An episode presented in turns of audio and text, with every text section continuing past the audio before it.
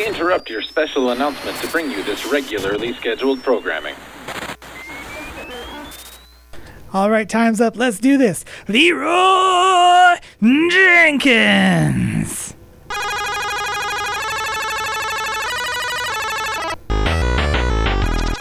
I kind of massacred that, didn't I? Hey, it's Coolio if you don't know, and welcome to another episode of Square Wave Symphony here on CKDU 88.1 FM Halifax, your home for video games, chiptunes, and all things weird and geeky. It is the weekend, guys. We're there. We've made it another week.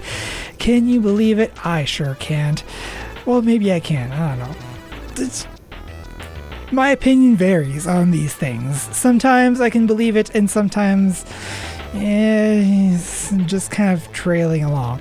But anyway, dear listeners, we are here to enjoy ourselves, kick back and relax, and let's see what is new over at Low Bias Gaming. There's some pretty good stuff going on, such as, for instance, Mm, excuse me. Uh, two new episodes of uh, Final Fantasy VII uh, from Jason. Jason also brings us a new Let's Play of Metal Gear for the Nintendo Entertainment System. Um, new Let's Play from uh, Jade Farrow as well uh, for the Low Bias Monthly September 2018, which he selected, which was um, games that break the fourth wall, and he went with the Stanley Parable, and that's really kind of an interesting choice. Um, I have watched the entire uh, series through, and it's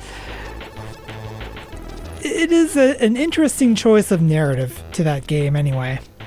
Uh, go check it out. I'm sure you'll like it. Uh, Jason also brings us two new episodes of Little King's Story for the very same monthly, and apparently Scarlett's taking a little bit of a break this week, but for as much as he contributes to uh, to um, our Let's Plays here, I think he has kind of deserved it. he posts at least, you know, six to ten episodes a week. Let's give him a week off, shall we? Uh, new soundtrack for Gradius also available on the site. And uh, yeah, that is what is going on over there. What is going on over here, you ask? Well, over here, we're going to play us some music and we're going to um, take a deeper dive into what lies within the Low Bias Gaming archives. That is coming up right next here uh, on Square Wave Symphony on CKDU 88.1 FM Halifax.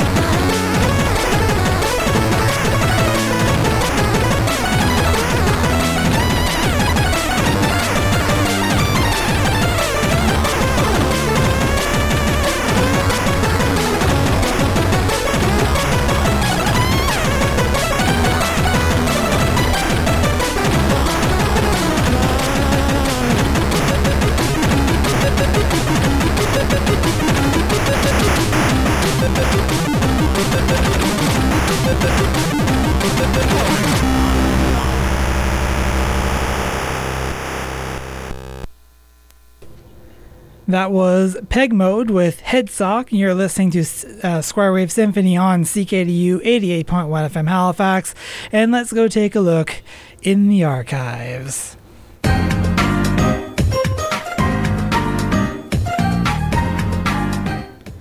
Control the actions of the daring adventurer, finding your way through the castle of a dark wizard who has enchanted it with treacherous ma- uh, monsters and obstacles. In the mysterious caverns below the castle, your odyssey continues against the awesome forces that oppose your efforts to reach the Dragon's Lair.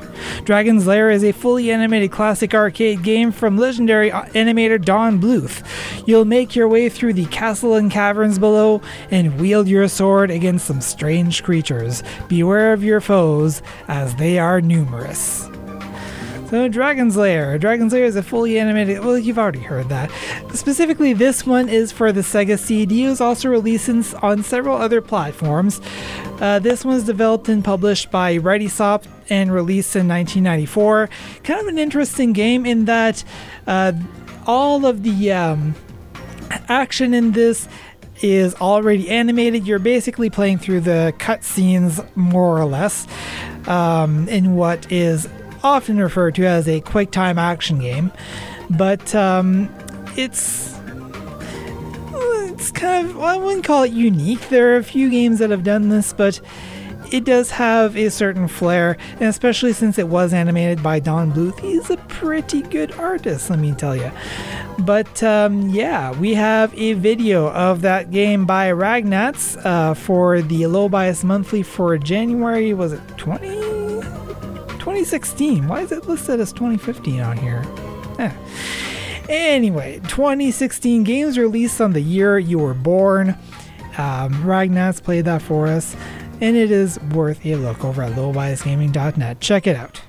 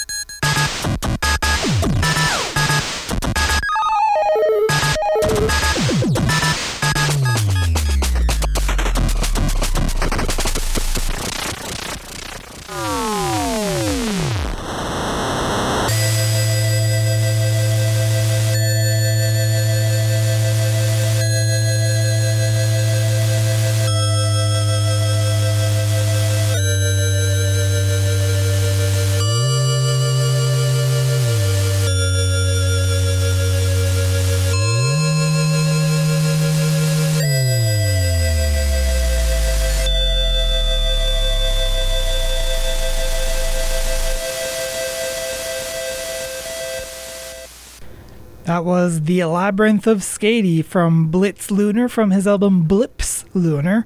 And you're listening to Square Wave Symphony on CKDU 88.1 FM Halifax.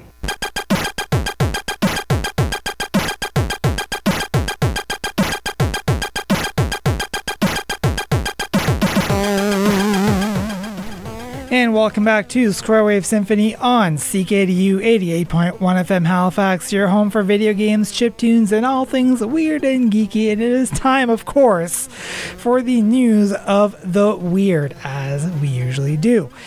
Uh, as previously, uh, blah, as previously mentioned, I am looking for uh, something similar to, but not exactly news of the weird, uh, in kind of the same digest format, just so I can be doing reading something a little different than what uh, Jason is reading for us over at Electric Leftovers. So if you have any suggestions, uh, it's at Square Sim S Y M on Twitter is where you can most easily reach me.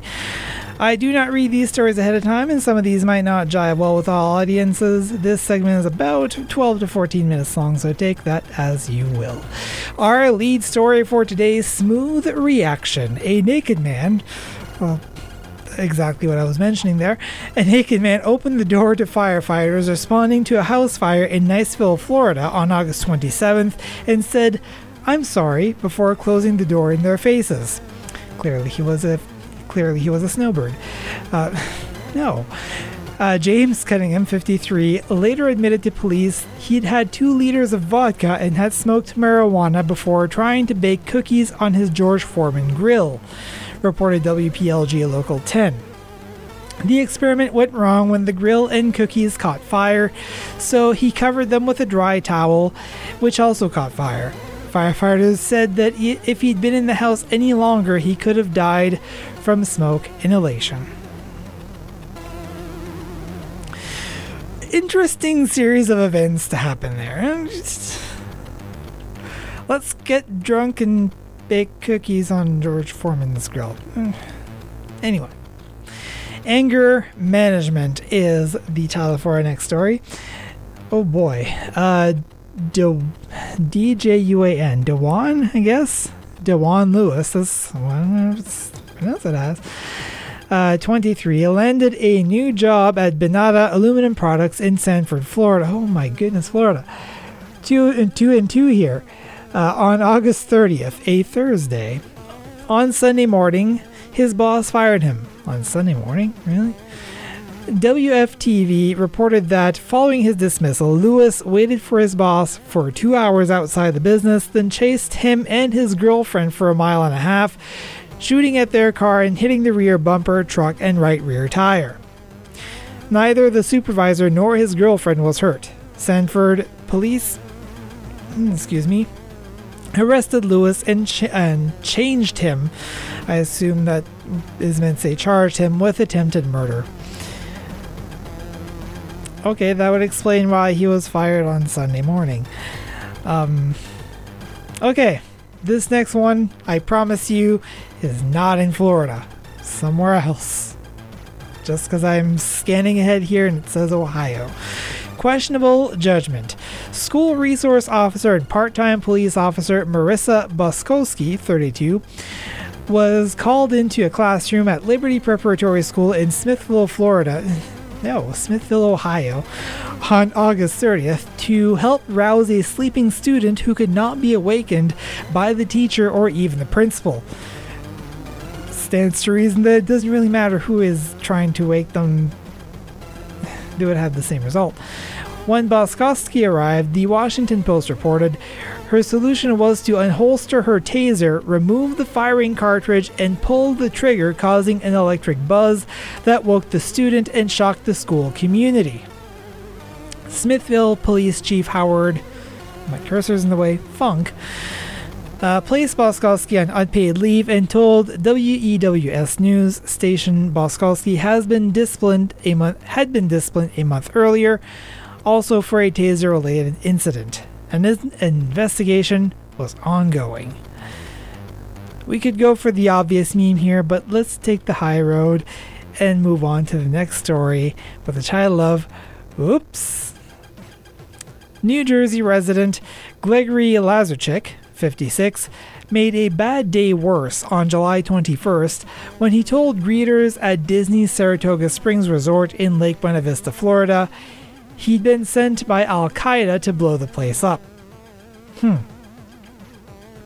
Okay. According to the to the Orlando Sentinel, the greeters told Orange County deputies Lazarchik complained of having a bad day before issuing his threat, but deputies found no bomb-making materials in Lazarchik's hotel room. The man's sister reported he had suffered a head injury several years ago and sometimes said inappropriate things. The remorseful Lazarchik posted bond after his arrest for a false report of a bombing. Okay. Um, yes, let's just move right along to the next story, which has a title of Ew. At Kirby High School in Memphis, Tennessee, which by the way sucks. Uh, Kirby sucks. Never mind. It's a terrible joke. Let's move on. Uh, over there, things are quiet as a mouse or a rat. Shelby County Schools Superintendent Dorsey Hopson told the Memphis Commercial Appeal he's been he's looking for a temporary home for Kirby's 800 students after closing the school on September 5th due to a rat infestation. The problem started in mid-August when district personnel uncovered a rat's nest during a renovation project. 80 rats were trapped at the school and poison was set out. When students returned after Labor Day, poison rats began dying within the school's walls, and the stench became overwhelming. Yuck. Calling the situation an unavoidable act of nature, Hopson said he expects students to return in early November. Wow, that's missing two months of school? That's kind of awful. Well, yeah, I guess they are looking looking for another place to do their school things. Let's hope they can find that because, oh my goodness, yeah, that that sounds entirely unpleasant for everyone involved, especially the rats. Our next story is irony. Lona and Joseph Johnson of Bellingham, Washington, survived the Las Vegas mass shooting last October and decided to get a dog to help with the trauma that haunted them after the incident. We heard that dogs are good pets to help with the healing and PTSD, and got Jax, Joseph told the Bellingham Washington Herald. But on September 2nd, neighbor Odin Maxwell, 49, shot and killed Jax, telling police the dog was chasing his chickens. An investigation showed no chickens were harmed, and Maxwell was cited for discharging a firearm. yeah, that's. Wow. yeah, nothing else to say about that. Family values. A lot of these stories are just like. Today, they're just like. Huh. Hmm. Family values, ladies and gentlemen. Patricia Ann Hill, 69, of Whitehall, Arkansas, called 911 on July 28th to report she had shot her husband. Huh. Frank, 65. But she had a motive. Patricia, uh, per- Patricia told Jefferson County Sheriff's investigators she had previously disagreed with her husband's purchase of a pornography channel on Dish Network, and she canceled the channel, telling Frank that if he reordered it, if he reordered it, he would have to leave. That day, reported the Pine Bluff commercial, the dish bill arrived, revealing that the channel had been re added, so Patricia confronted Frank in his quote, man cave, and told him to go. When he refused, Patricia ch- uh, fetched a 22 caliber pistol from the house and shot him twice, killing him. Hill was charged with capital murder and held without bond in the Jefferson County Adult Detention Center. Well, I mean, that w- that definitely wasn't the right thing to do, but at least she was honest about it, I guess. But it's just porn, guys. It's really nothing. Not that big of a deal. Uh, our next story bright idea. It's one way to get a ride to lunch. Knox County, Kentucky Sheriff's deputies reported uh, responded on October My goodness. On, uh, on August 24th, to a home in Corbin where Kenneth Ray Couch, 35, had reportedly stolen a handgun. As they searched for Couch, they learned that he had been transported to the hospital in an ambulance after staging a heart attack at nearby Dixon's Market.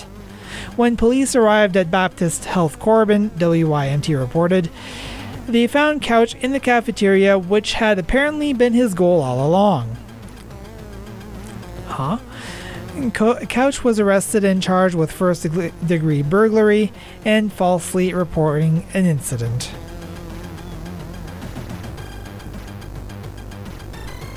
He was aiming for the cafeteria at the hospital? That's. If I were to steal something, I would not be looking to. That could possibly fit in with the um, least competent criminals, honestly. Speaking of which, Taheem M. McKay, 23, of Riverhead, New York, made it easy for Suffolk County officials to track him down after suspecting him of breaking into 10 different homes over the course of seven months, stealing cash, jewelry, and designer accessories, and possibly a handgun. Then again, probably not.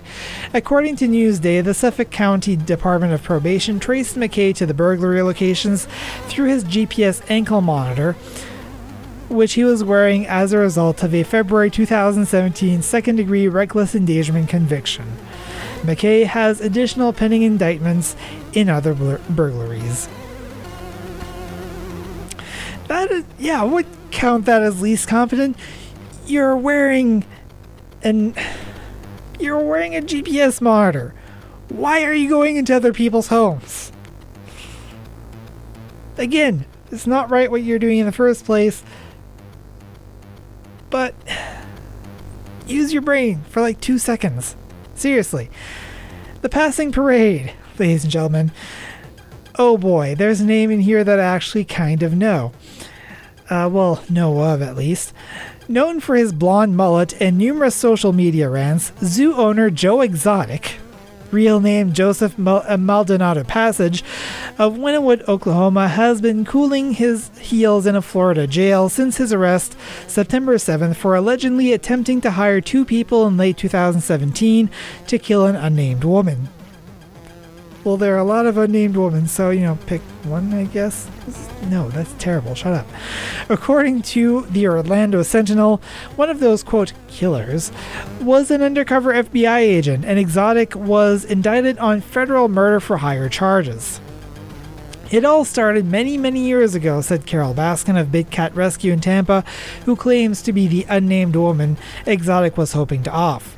She said Exotic had threatened her repeatedly and posted online a video of himself shooting an effigy of Baskin in the head. Tangentially, Exotic was also a candidate in a three way libertarian primary run for governor in Oklahoma this summer. He finished third. Yes, I actually remember that. I was, um, he actually showed up on uh, last week tonight um, at one point with John Oliver. Well, his campaign video did. I mean, considering that John McAfee was running uh, as Libertarian, I think I would rather have John McAfee than this guy. Um, yeah. And that's saying something because I don't want John McAfee in the office. Over Trump, though? I don't know. This is getting into political discourse. Let's just move on to the weather, shall we? And there is actually a special weather statement in effect for Halifax Metro and Halifax County West. Windy and rainy start to the first day of fall. An intense early fall storm will cross central Quebec into Labrador on Saturday, bringing rain and strong uh, and strong south to southwesterly winds to Nova Scotia beginning overnight tonight into Saturday morning. At this time, winds are expected to remain below warning criteria for most of the province, but gusts may reach 70 to 80 kilometers per hour especially along parts of the coast. A wind warning is in effect for the Tantramar Marsh area, whereas southwesterly winds are expected to gust up to 90 kilometers an hour overnight into early Sunday morning. So, yeah, uh, it's going to be kind of a messy start to um, the to this fall apparently. Um, fall, of course, beginning tomorrow, Friday, uh, Saturday, September 22nd. But um, that's one step ahead. Let's look at today's current weather. It is currently 15 degrees Celsius, getting a bit chilly during the day, isn't it? Um, it is currently also mostly cloudy, looking at a 30% chance of showers uh, tonight, with temperatures maintaining around 15 degrees. Uh, Saturday, September 22nd, as previously mentioned, showers and possibly lots of wind, uh, with a high of 21, going down to a low of 6 degrees Celsius and clear skies at night. Sunday, September 23rd, sunny skies and a high of 19, going down to a low of 5 and clear skies at night. Monday, September 24th, a mix of sun and cloud and a high of 14, going down to a low of 4 degrees and cloudy periods at night. Tuesday, sept- uh, September 25th, a mix of sun and cloud and a high of 15, going down to a low of 11 degrees and 6% chance of showers at night. And that 6% chance of showers will persist over the next two days. Wednesday, September 26th, a high of 18 and a low of 15 degrees. And Thursday, September 27th, a high of 19 degrees. You're listening to Square Wave Symphony on CKDU 88.1 FM Halifax. And let's get some music going, shall we?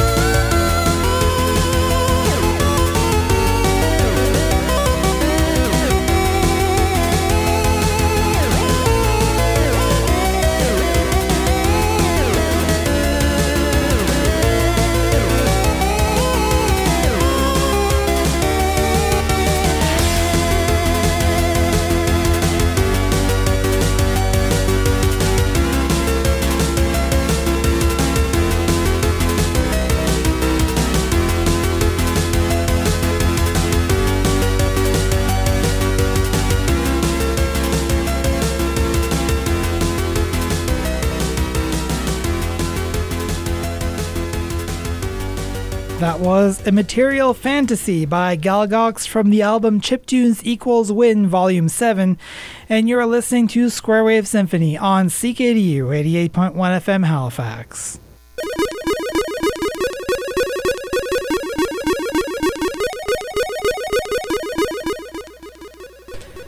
And welcome back to Square Wave Symphony here on CKDU 88.1 FM Halifax, your home for video games, chip tunes, and all things weird and geeky. And sometimes, sometimes it's gonna be a little geekier than most. This, this one might be a little, a little more technical than what I usually cover, but um, it is still kind of an interesting thing that I felt like talking about.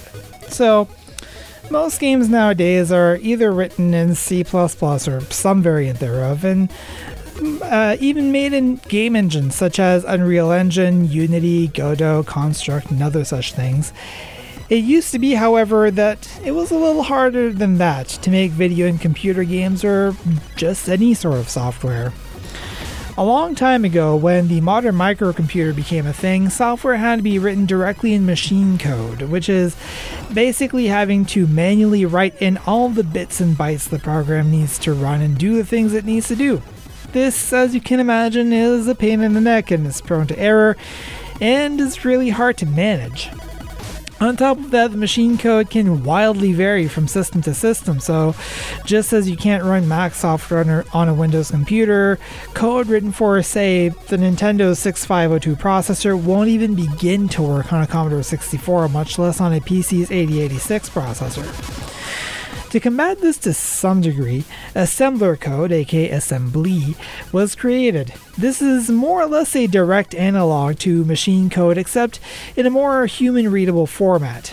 You still need to, to uh, You'd still need different code for different processors, but at least more of the verbiage would be the same between platforms. For quite some time after that, a lot of games and other software were written in assembly. This also held true for systems that had a built in BASIC interpreter. BASIC, by the way, is another programming language which consists of much simpler and more English commands to make programming easier. And the problem, however, lies in the fact that this is what's called an interpreted language. And what does this mean?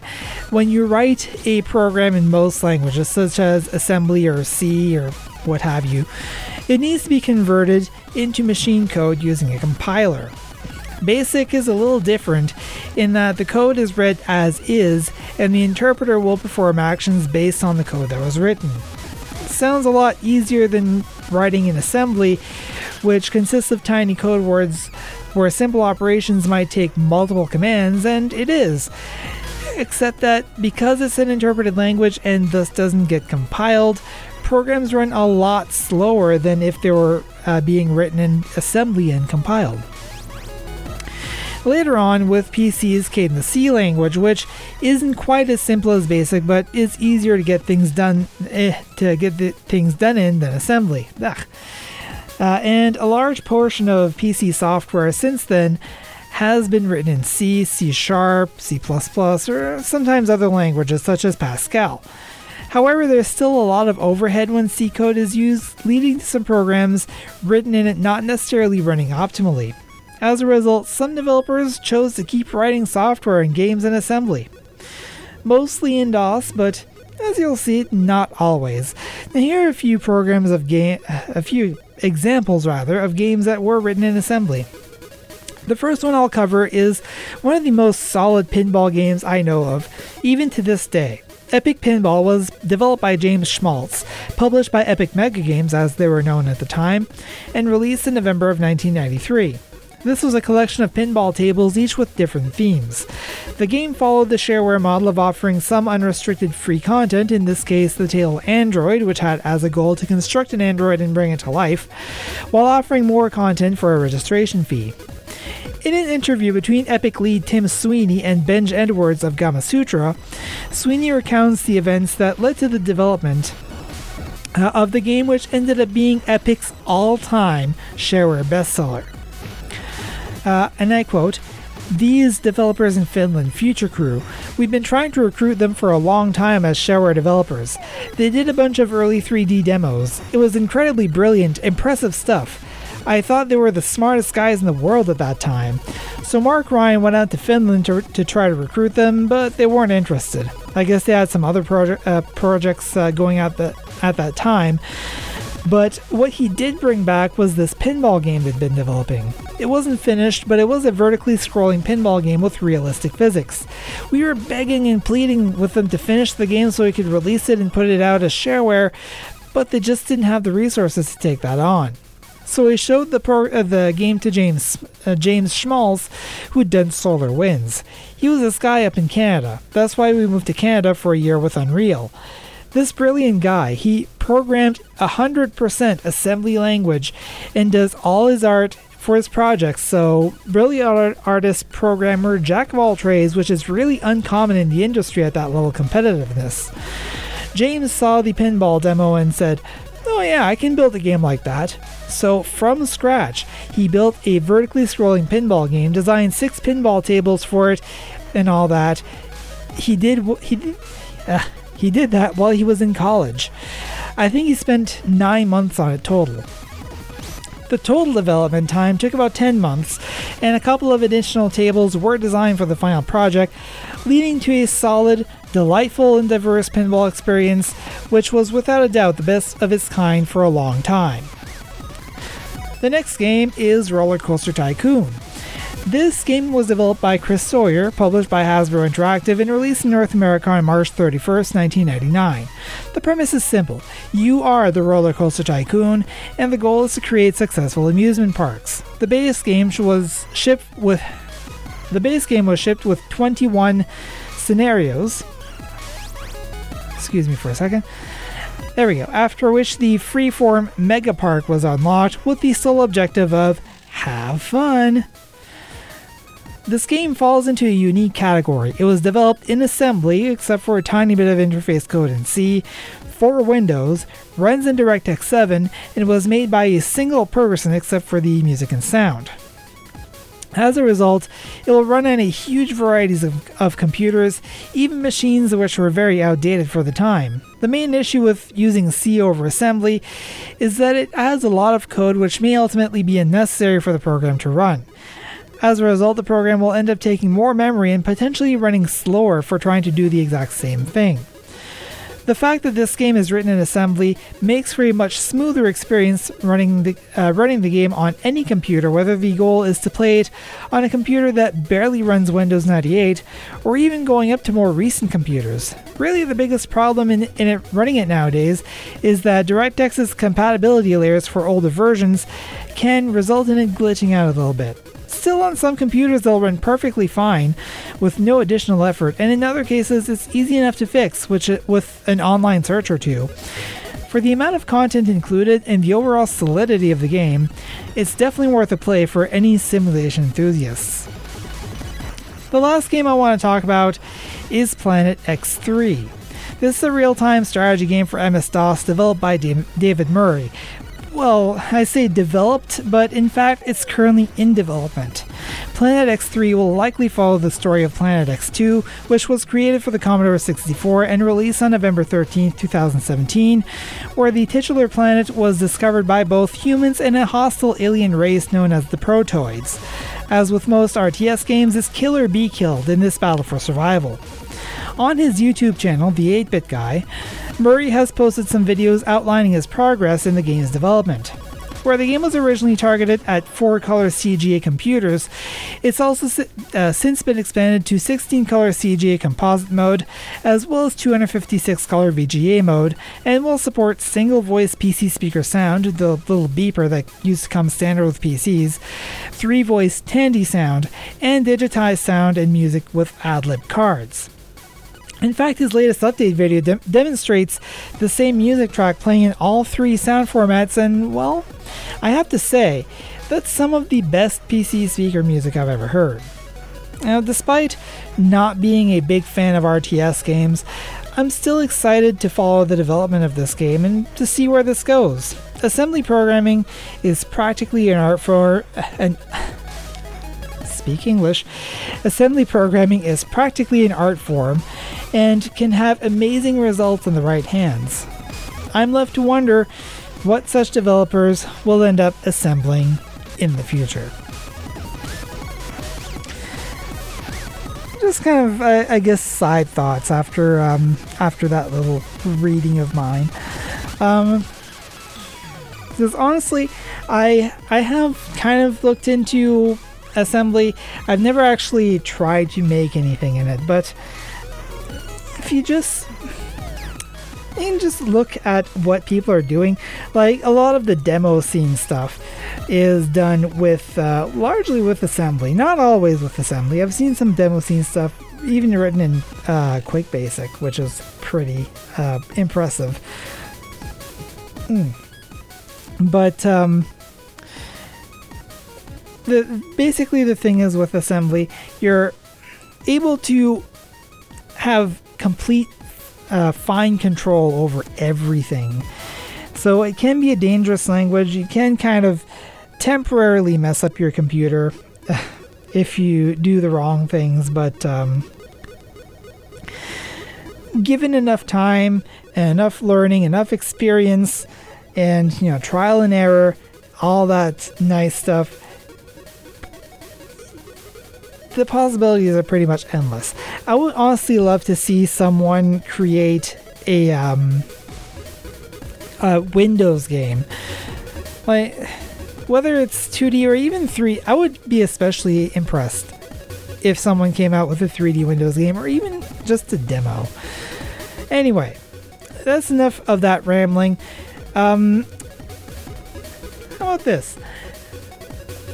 Do any of you out there know of any um, any projects that might have been developed in assembly that might not have been mentioned here? And I'm not talking about the days where everything was made in assembly. I'm, I'm talking like 2000 onward.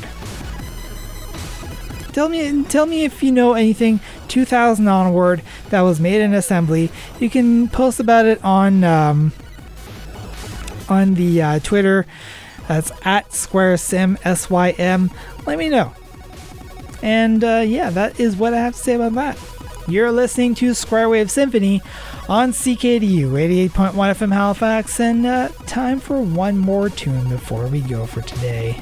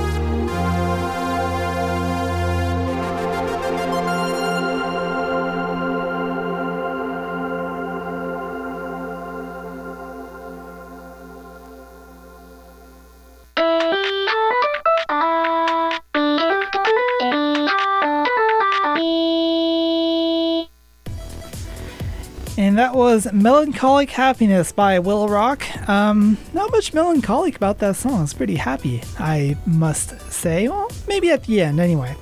Before I wrap up for today, I'm going to let you know that uh, I forgot to let you know last week. Um, but I will let you know this week that the podcast version of the show is available now at lowbiasgaming.net slash square sim. You can also search uh, Apple Podcasts, Google Play, and TuneIn Radio. They're all available there. Um, for what, whatever podcast um, doohickey that you like to use, um, you're probably going to be able to find it through their search function. So um, yeah, so check that out. Uh, currently, four episodes available there. Uh, episodes are coming out on Sundays and Thursdays until the series is caught up. Um, and we're doing, you know, I'm doing the episode on Friday and it's going up Sunday type of thing. Anyway, that is all for today. Time to round things out as we always do. So, Square Wave Symphony is based on the format of the Electric Leftovers podcast by Jason Parton of Low Bias Gaming, lowbiasgaming.net. News of the Weird is written by the editors at Andrews McMeel Syndication, newsoftheweird.com. Segment music composed by Format, Madame Miki, Noriyuki Kamikura, Simon Whittington, Geigendeck, and Ensnare. Stay tuned for the Astrology Show coming up next on CKDU, followed by The Witching Hour at 7 p.m. and the Nighttime Podcast at 10.30. Comments, questions, want your chiptunes featured on the show? Email me at squaresim at lowbiasgaming.net or get in touch on Twitter at squaresim. You can also call the CKDU feedback line at 902 494 8041. This has been Square Wave Symphony on CKDU 88.1 FM Halifax. I'm Coolio if you don't know, and I'll see you guys next time.